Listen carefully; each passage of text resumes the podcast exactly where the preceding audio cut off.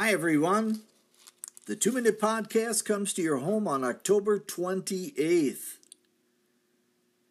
And burn them publicly is the verse that we read in Acts chapter 19.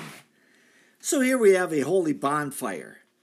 But is this merely a pyrotechnic show on the outskirts of Ephesus? no, it has a far more noble purpose than this.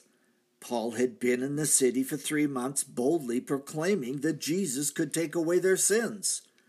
Some in the synagogue did not accept his teaching, so Paul moved his meetings to a lecture hall named after a man called Tyrannus.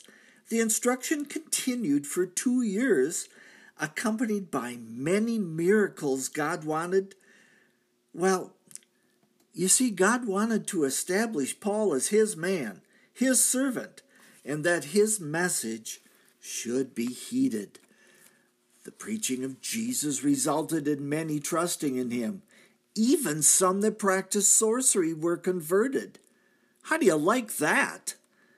Occasionally, trusting Jesus produces some unusual results. These former students of the dark side found no use for their former scrolls. They had been written and dedicated to Satan. What to do with them? A decision was made to set them on fire at a public meeting. That sure got the attention of the town folks. It was no small celebration. The scrolls had a value of more than 50,000 days of wages. Wow! No wonder the Word of God spread widely and grew in power. I'm just wondering, what change did you make when you trusted Jesus? That's the podcast for today. I'm Michael Foskey.